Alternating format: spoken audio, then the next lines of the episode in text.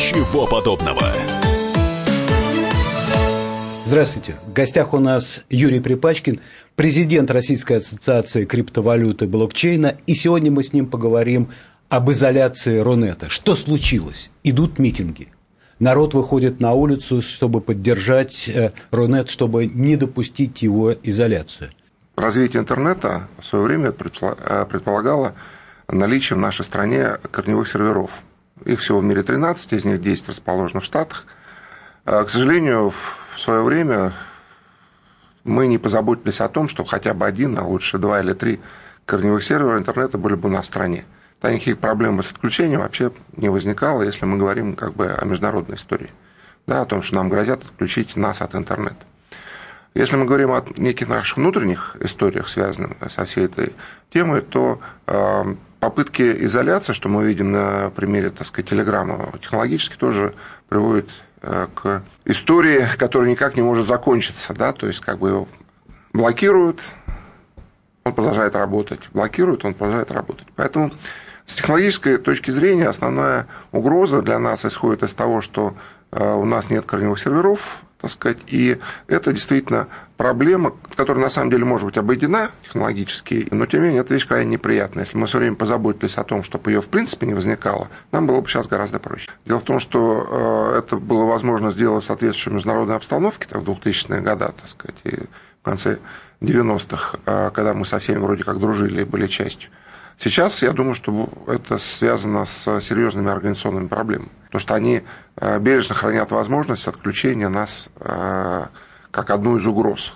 Э, я считаю, что это ни к чему не приведет, то есть обходные пути, конечно, возможны, и в принципе интернет и вся вот эта цифровая история, она как раз исключает возможность какого-либо санкционного поведения внутри нее, потому что всегда находятся пути обхода. Да, они требуют неких дополнительных затрат, но они обязательно найдутся, и работать, так сказать, через азиатские страны э, будет вполне возможно, тем более оптики сейчас столько проложено во все стороны, э, поэтому проблем никаких на самом деле не вижу. И более того, я считаю, что всегда вот такого рода санкции, они как раз и приводят к развитию э, того, против кого эти санкции направлены. Поэтому не вижу ничего страшного, если как раз нас попробуют отключить от интернета или от любой платежной системы. Мы, естественно, найдем выход и э, предполагаем уже какой, но э, основная задача заключается в том, чтобы не просто обходить такого рода вещи, а быть э, более активной частью системы. Ведь не секрет, что русскоязычный интернет входит там в топ-5 самых, так сказать, посещаемых кружков, если не в топ-3. А почему тогда я слышу и вижу, в Ютьюбе дискутирует Чубайс и Касперская. И Касперская отстаивает изоляцию Рунета, ссылается на китайского коллегу, который сидит через Чубайса, и э, указывает на то, что Китай изолирован и прекрасно себя чувствует. Что она имеет в виду? Она имеет в виду угрозу попадания в так называемое цифровое рабство, то есть в абсолютную зависимость от э, иностранных, э, скажем так, англоязычных, в первую очередь, цифровых технологий – и цифрового контента. И в этом плане, конечно, такая угроза есть, но проблема заключается в том, что здесь ее можно устранить только одним способом. Это бежать, бежать быстрее всех остальных, так сказать, а не пытаться изолироваться. Тем более, что для изоляции нужно определенный уровень существования. Мы в этом плане, своей абонентской базы, скажем так, конечно, отличаемся от Китая там, в 10 раз, если не больше. И э, пытаться изолировать там 140 миллионов человек, а не там миллиард семьсот, так сказать, это две, две разные истории. Поэтому плюс как бы идеологическая составляющая. У нас нет в настоящее время, к сожалению, никакой идеологической составляющей. Официального государства у нас даже в Конституции запрещена идеология. В Китае же есть идеологическая борьба, которую они так сказать, э, используют как основание для, для того, чтобы эм, создавать внутреннюю такую ячейку э, китайского интернета.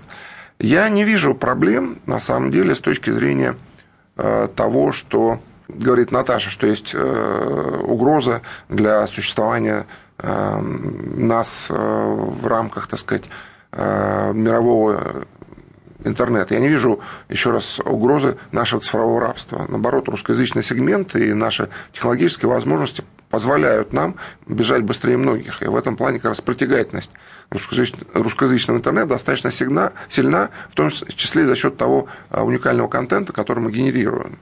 Относительно идеологии. Вы сослались на идеологию. А скажите, а какой-то элемент этой идеологии можно сформировать из недавнего высказывания, цитирую, Путина о, об архаичном э, и дремучем охранительстве?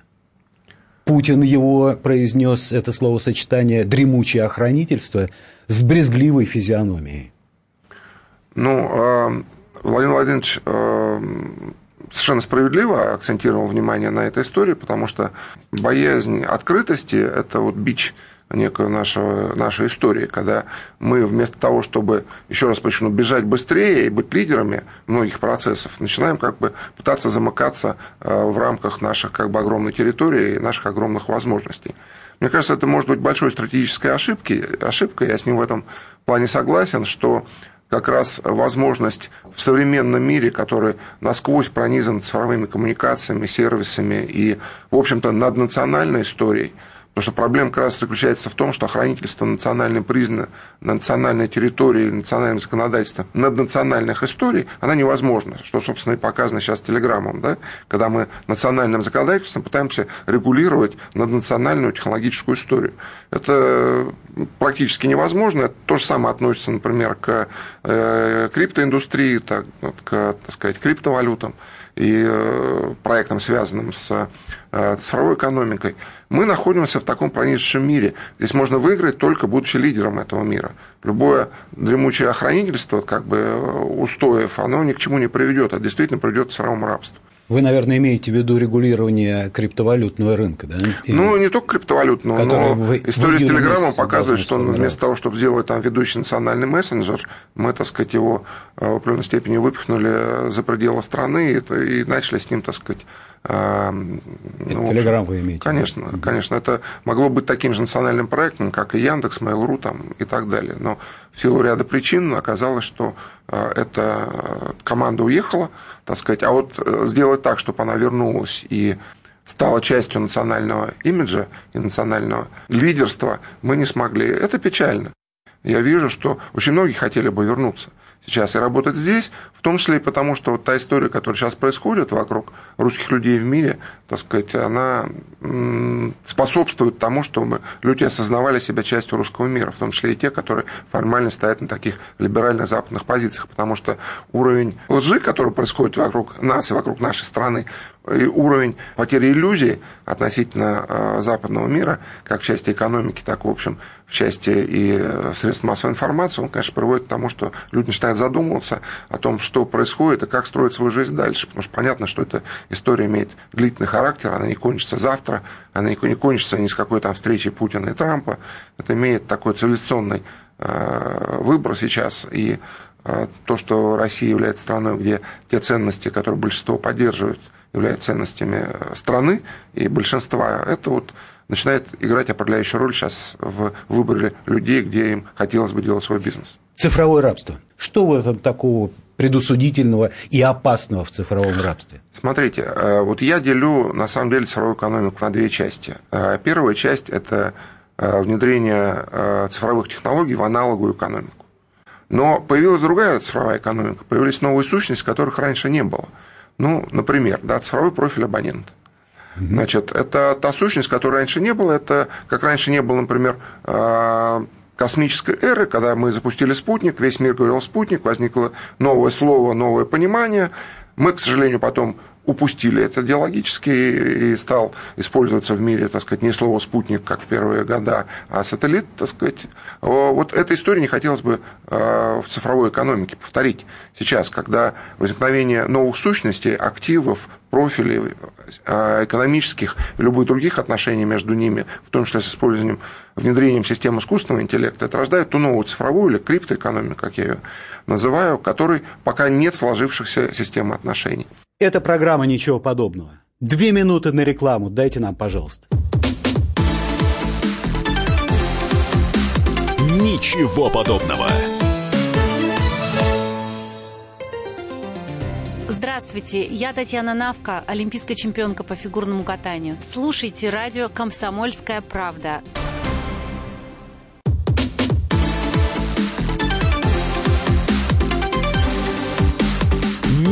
Ничего подобного.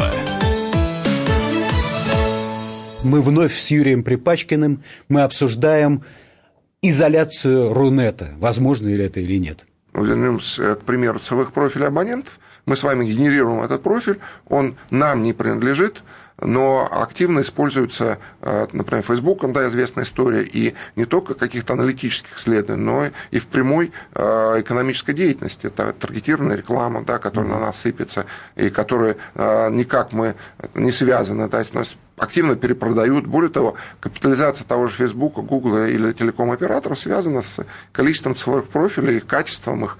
И в некотором плане я считаю, что капитализация Фейсбука является следствием его беспощадного грабежа абонентов. Так сказать, он вообще стоит ноль, э, потому что если бы абоненты имели права на, на собственные профили и участвовали в этой экономической деятельности, я считаю, это то, что будет происходить в ближайшие 2-3 года, и задача Ракиба в этом плане как раз э, привязать э, абонентов к их новому виду собственности, которым они могли бы владеть, пользоваться, распоряжаться это вот то, что, скажем, приведет, ну, если не к краху там Google и Facebook, то и к существенному изменению их деятельности. Потому что настала пора, когда люди должны иметь возможность получать э, средства от того, что они владеют новым видом своим собственности, своим цифровым «я». И вот это та задача, которая сейчас э, перед Ракибом стоит, и которую я ставлю перед нашими членами, и нашими, в том числе, юристами, это задача ближайших от года-двух. И я уверен, что нам удастся это сделать, если Россия, возвращаемся к цифровому рабству, Россия будет первой страной в мире, где будет описана система взаимоотношений между физическим лицом и его э, цифровой новой собственностью, его цифровым «я», и это будет запущено в оборот, то мы будем лидерами как раз в той новой э, цифровой индустрии, которая сейчас только формируется. Причем окно возможностей здесь это ближайшие 2-3 года. Кто не успеет э, описать вот это все законодательно и стать лидером этих процессов, тот будет следовать в волне, э, так сказать, за тем кораблем, который идет вперед. И возможности российские и нашего интеллектуального, технологического потенциала здесь сейчас есть. Они используются пока не в полной мере, но вполне возможно.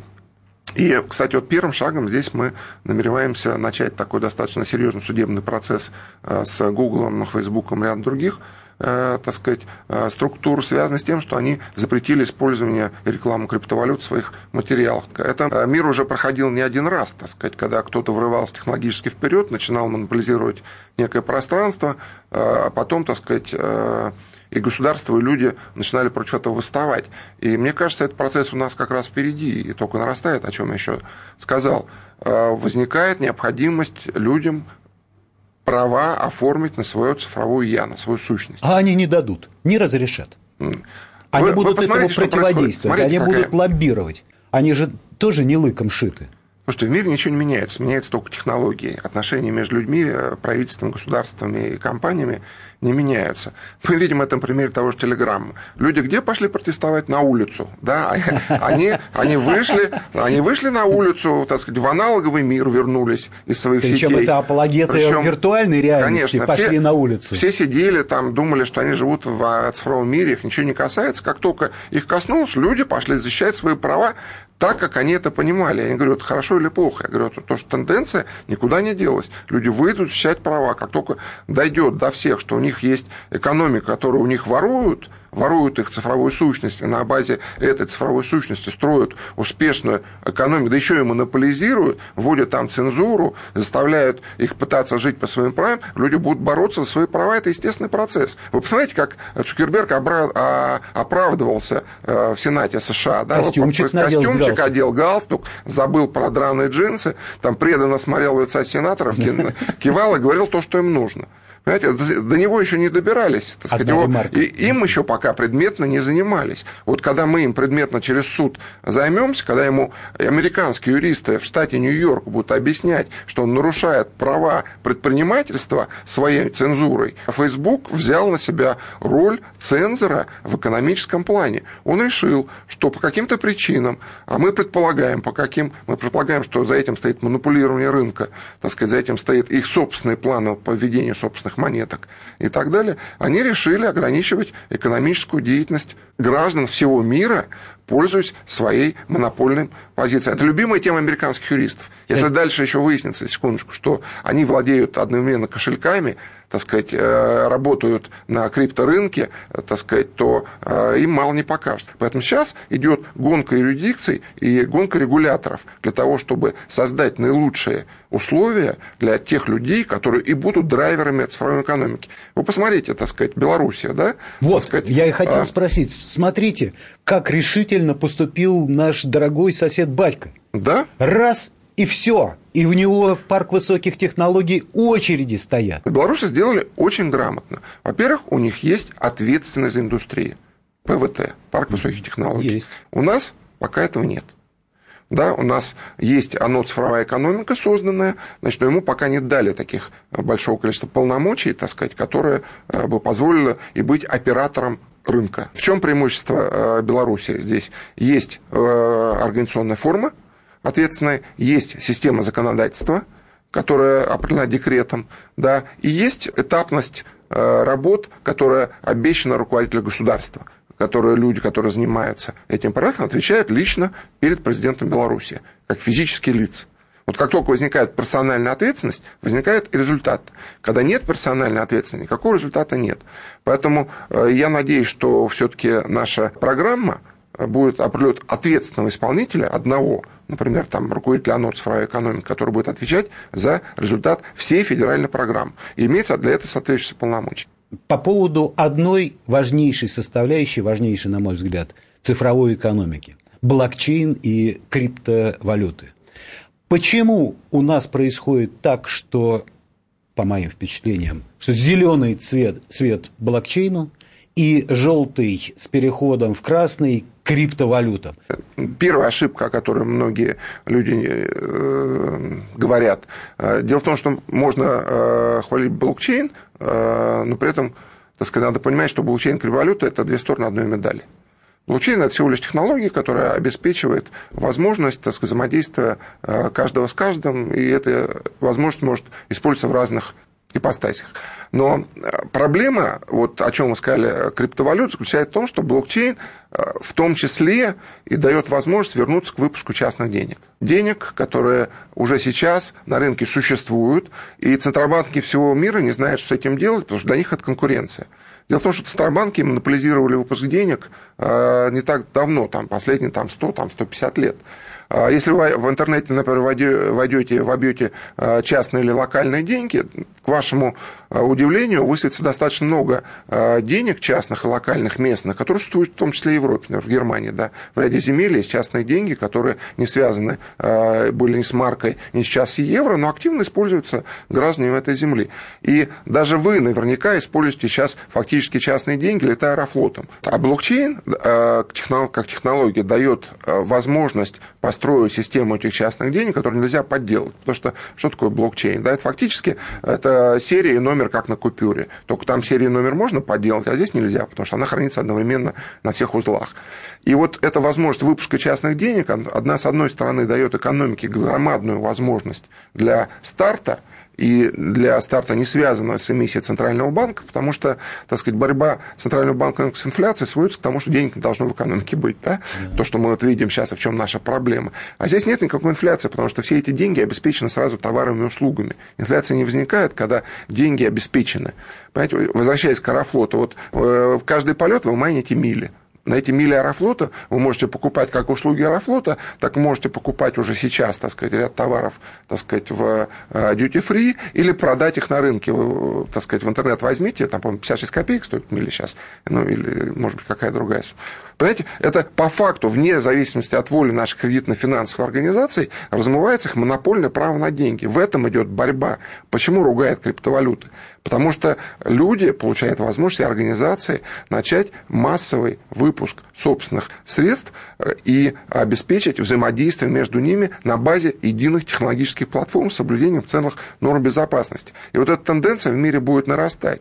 Более того, почему к биткоину такое э, отношение э, во многих странах? потому что рассматривают его возможность как э, дальнейшего всеобщего эквивалента, он играет роль сейчас такого цифрового золота, как всеобщего эквивалента обмена э, криптовалют друг между другом, так сказать, даже при тех проблемах, которые у нее есть там со скоростью там, и так далее, и так далее.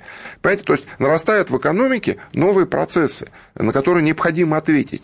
И в той гонке регуляторов, которая сейчас идет, та страна или те страны, набор первых там трех-пяти, которые обеспечат наиболее адекватный для криптоэкономики ответ, они и получат лидерство. И я говорю о том, что здесь мы не, не удастся нам запереться в каких-то рамках национальных. Ничего Надо... подобного не удастся, да? Не удастся. Просто Ничего не удастся. Подобного. Надо бежать быстрее и обеспечить нам здесь максимальную эффективность для тех людей, которые, максимальное удобство, которые собираются развивать эту экономику, чтобы деньги остались здесь, а деньги остальных прошли сюда сюда. И в этом залог успеха нашей страны в будущем. Спасибо большое. Это Юрий Припачкин, президент Российской ассоциации криптовалют и блокчейна.